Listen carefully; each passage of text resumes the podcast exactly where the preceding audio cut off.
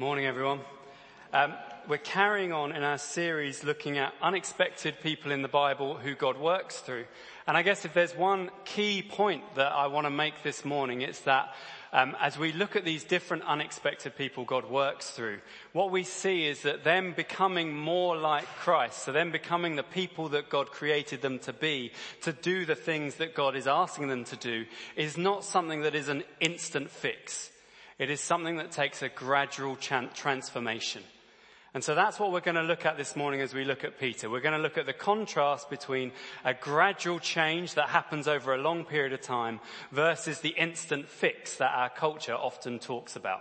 So when you get to work or if you're on holiday this week, maybe on Tuesday morning, I want you to remember that God is interested in a deep, gradual change in each and every one of us not simply a quick instant fix. So I'm going to repeat that a lot because we don't always remember the things that we hear. Um, this will all depend on your age, but do you remember when you first got the internet at home? Some people will be young enough to think, well, we've always had the internet at home. There was a life before the internet, but anyone remember when you first got the internet at home? Hands up. Okay, we're all in that kind of age range here. We are all digital immigrants. Um, I remember when we first got the internet at home, it was a very exciting moment. Do you remember the noise? Mm, as you picked up the phone and then dad would shout up the stairs, Rich, get off the internet. I'm like, dad, I'm on MSN. I'm on MSN. Before the days of Facebook, MSN chat rooms were where it was at for the young people. Just showing my age again. And I remember I used to use the service, um, not legal, but I still used it, Napster. Anyone else use Napster here? You could get loads of free songs. Well, you stole loads of free songs. And it used to take forever to download one song. I would sit there, MSN on one screen, um, up open on one window, Napster open on the other. I'd click download. I'd start chatting to my friends. I'd go and check back. I'd keep chatting to my friends. I'd check back again, keep chatting to them. I'm not even downloading a long Led Zeppelin track or anything like that. It's a three minute pop song. But it used to take about half an hour to get down on the internet. But I waited because I really wanted it. Whereas transform forward with me now to today, and our BBC Sport app is my Achilles heel of distraction. I will be on the BBC Sport app and I'll be bringing up the Ashes highlights as uh, currently going on. And if that video does not play instantly, if I get that spirally buffering wheel happening, I am frustrated. Why is my video not playing in a second? We have such short memories, but we live in such an instant culture. Gone are the days of Napster. Now if I want an album, I click play on Spotify, I can get it instantly and it will just stream. If I want to watch the next episode of a show, well, it just loads it up without me even having to press a button. I don't have to, I remember when 24, the series first came out, you have to wait a week for the next hour of the TV show. Now you can watch 24 hours in 24 hours or 20 hours and all the ad breaks or however it worked out. When we want to buy something, we don't have to save up for it. We just get the credit and buy it. We get it instantly. If we take a photo that we don't like, well, we just put a filter on it and make it the photo that we do like. Even the microwave. I love the microwave, but it just speeds up eating. We're in such an instant culture. Everything around us just tells us that we can have what we want instantly. We can be who we want instantly. But I just don't think it's true. And I think sometimes we can actually allow that to feed into how we understand our growth as disciples of Jesus or as followers of Jesus. Sometimes I think we can even fall into the trap in our church that ministry time, and I love ministry time. I think it's great to respond and come for prayer. But I think sometimes we can allow the instantaneous culture that we live in to filter into the ministry time that we respond to afterwards because we think God works in the same way. I just want you to do an instant fix. I just want you to line up the next episode in my life now. I don't want to have to wait. But what I think we'll see as we look at Peter's life is that the instant fix culture that we live in is not how God works. God is interested in long lasting, deep change. And my message this morning isn't necessarily that exciting, but long lasting deep change comes through gradual transformation. It comes through the long haul. Think about some of the best relationships you have. Me and Kit have lived in this area for two years now. We're starting to feel like we're making proper friendships. You don't make good friendships instantly. It's the same in our relationship with God. Our relationship with Him grows over time. The transformation happens over time. In Psalm 1 verse 3, you read the verse that says that the person is like a tree planted by streams of water which yields its fruit in season. I think the reason why gradual transformation happens over time is because we need to have deep roots if we're going to be a strong tree that's going to bear fruit. If a tree grows too quickly and doesn't have good roots, when winds come, the tree's just going to fall over. And actually the experience in my life is my early years as a Christian, I was very passionate about following this Jesus who I'd just met, who had just transformed my life. But I didn't have deep roots at all. And so when things happened in life, I was like a young tree just getting blown over all the time and constantly needing to be replanted again. And my experience, ongoing experience, is that the deep roots have to grow if we're going to bear the fruit that God wants to bear through our lives. Peter is a fascinating character in the Gospels and in Acts. Um, I really like him because he's a very all or nothing character. He doesn't really do moderation. Um, he has lots of moments where he's like, no, don't just wash my feet, wash my whole body, Jesus. He is a full on character. He's a passionate character. And he's one of the unexpected people that God walks through. What I want to do is just look at a few snapshots of Peter's life, so kind of do a quick biography of this is your life, Peter, and then land in one passage in Acts 10, um, where we're just going to unpack a bit more this idea of the gradual transformation uh, that Peter went through. So Peter gets called to uh, follow Jesus. He says yes to following Jesus. He is the one who walks on water. What a mountaintop moment that must have been. Yes, he does start to drown again, but I'd still like to walk on water for a few seconds and then drown a little bit. Um, he has that moment. He witnesses the transfiguration. He's one of the three that gets taken up the mountain with Jesus and they see him transfigured and Moses and Elijah come and stand and they say, should we build some tents here? And Jesus is like, no, don't build tents here. You haven't got the right idea there, Peter. Not long after witnessing the trans- transfiguration, when Jesus tells Peter that he's going to go to Jerusalem, Jerusalem and he's going to die. Peter says, no, that can't happen to you. And Jesus says, get behind me, Satan. Peter's often getting the wrong end of the stick with Jesus. He's an unexpected hero because he's not always um, capturing things right away. He's kind of thinking that the idea is one thing and then going in another direction. And Jesus is like, no, Peter, come back here, come back here. He has the mountaintops and then he has the valleys. We see it carrying on in uh, the Gospels where Jesus tells Peter, you're going to be the rock upon which I will build my church. Wow, what a big calling he gives to Peter. But then when Jesus has been arrested and Peter is sat round the fire and someone says, Peter, do you know this man Jesus? Peter denies him three times. He meets his lowest point.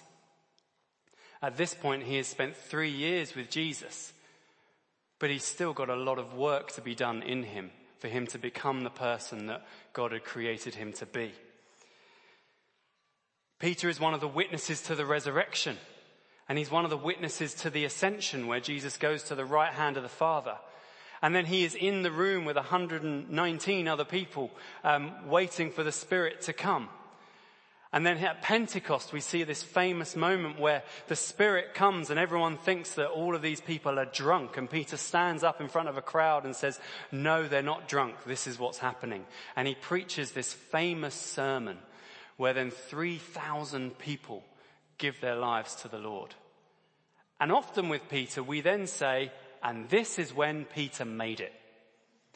This is when he got it all sorted in his head. But the passage I want to look at is a little later on. It's in Acts 10. Um, if you've got one of these Bibles, it's on page 1104. Um, we're not going to look at the whole of Acts 10. I'm going to paraphrase bits and read some bits of verses because it's quite a long passage.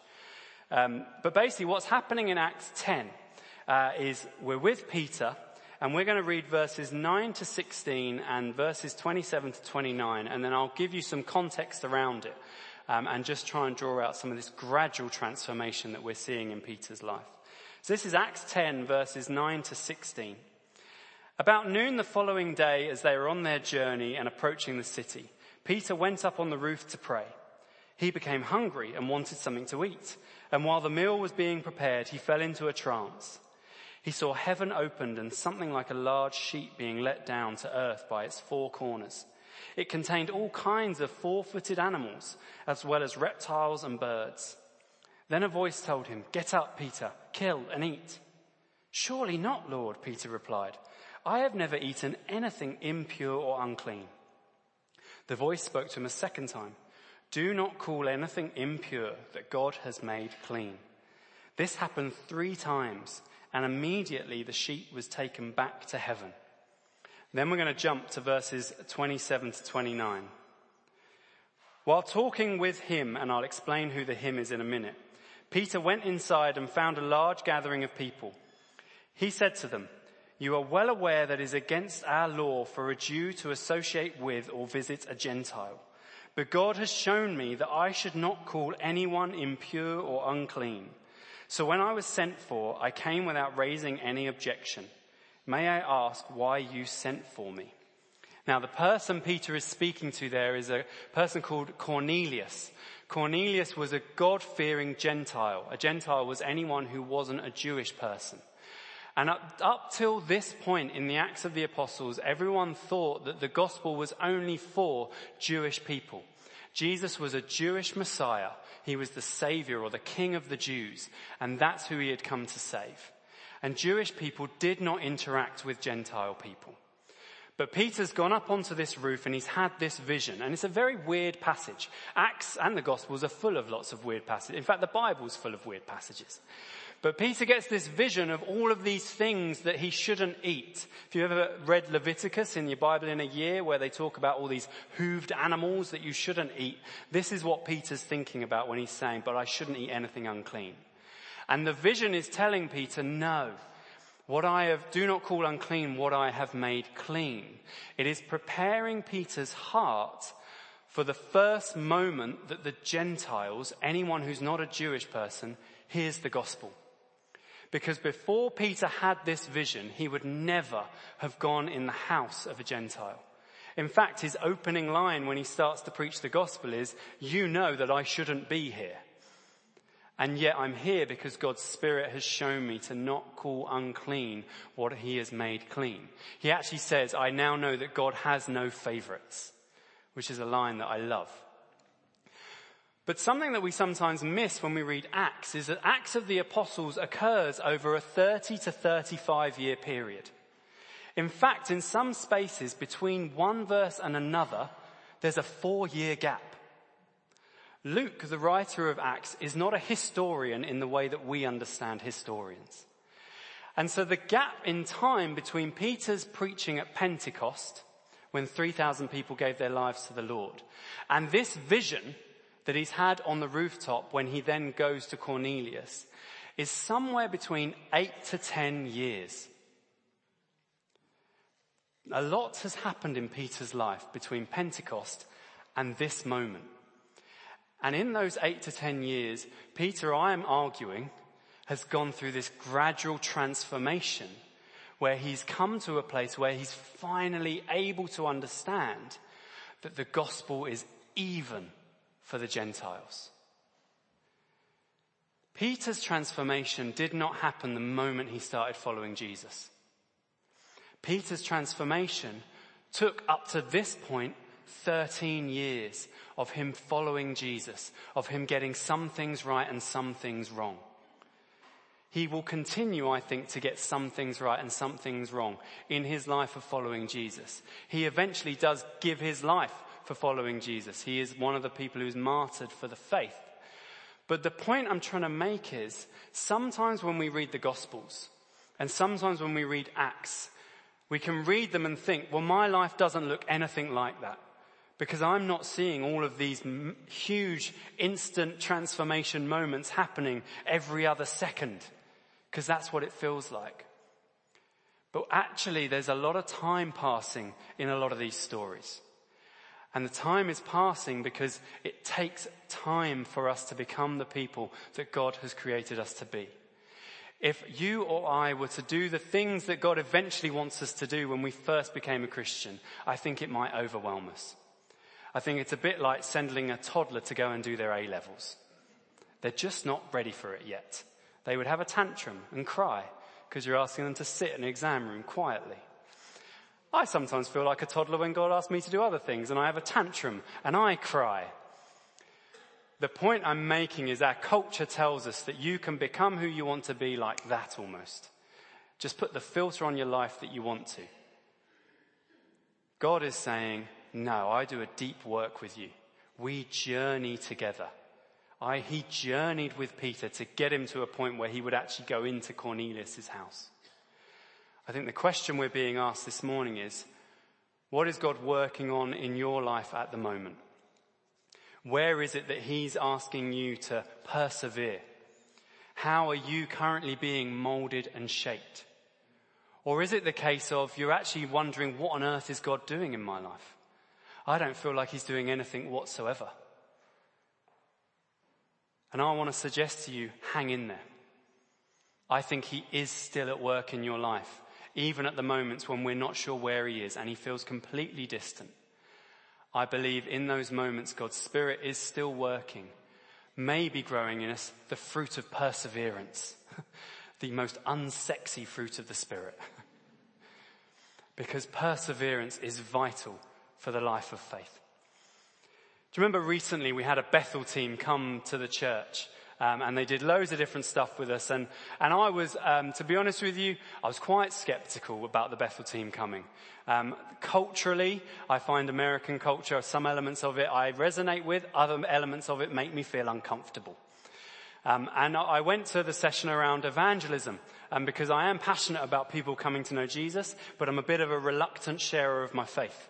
I care too much about what people think about me. Um, and we went, we came for this Saturday morning and we got kind of envisioned about what we were going to do.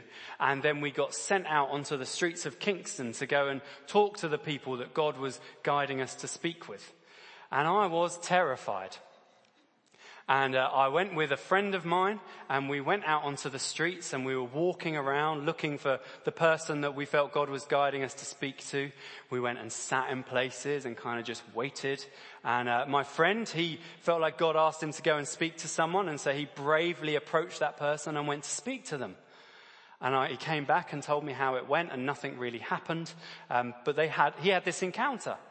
We carried on walking around and I didn't feel like I was meant to speak to anyone slash didn't want to speak to anyone. And we walked around and I had a great chat with my friend who we were out with and we came back to the church and we sat down and I heard lots of other stories of how everyone else had spoken to someone out there in Kingston. I didn't. And I, I went home feeling awful because I felt like an abject failure because I hadn't even managed to go and chat to one person on this trip out into the streets of Kingston. And I was in this moment of saying, God, what is going on? I have been a Christian now for 12 years. I think I was more bold in my faith when I first met you than I am now. What on earth is going on? Are you really working in my life?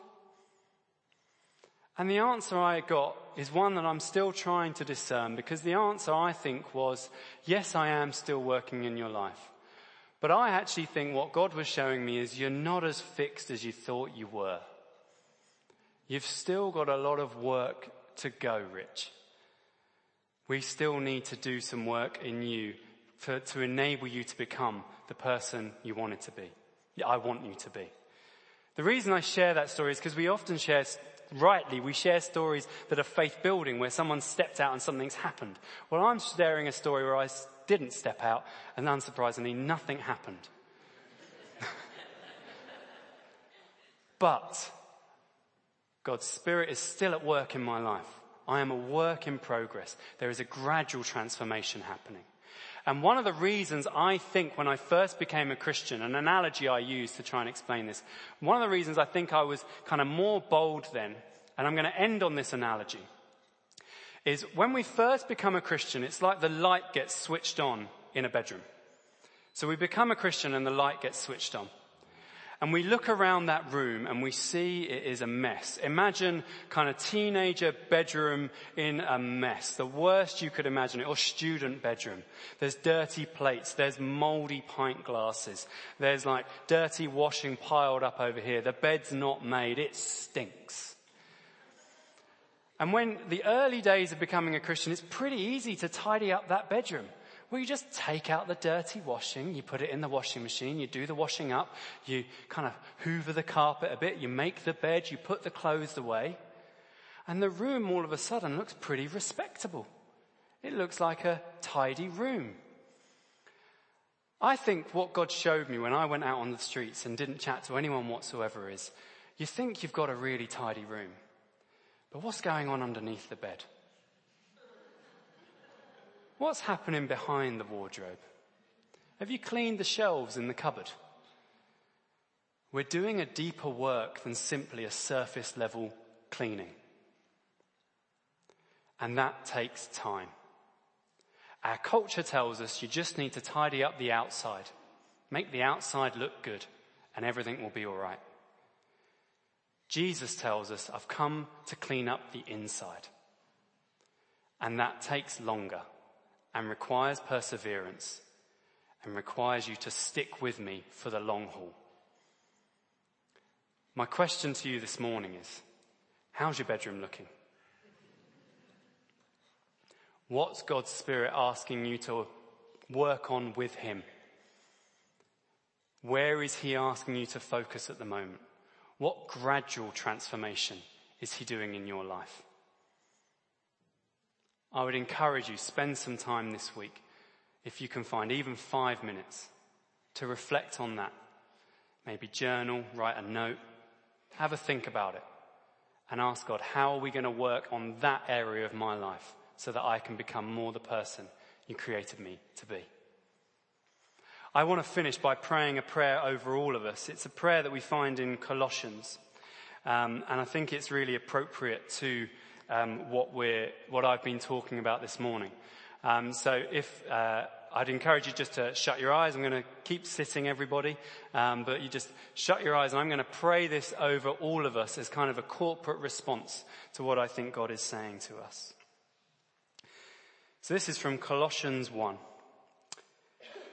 Heavenly Father, I ask that you would fill us with the knowledge of your will through all wisdom and understanding that the Spirit gives, so that we may live a life worthy of the Lord and please Him in every way, bearing fruit in every good work, growing in the knowledge of God, being strengthened with all power according to your glorious might, so that we may have great endurance and patience and give joyful thanks to our Father in heaven.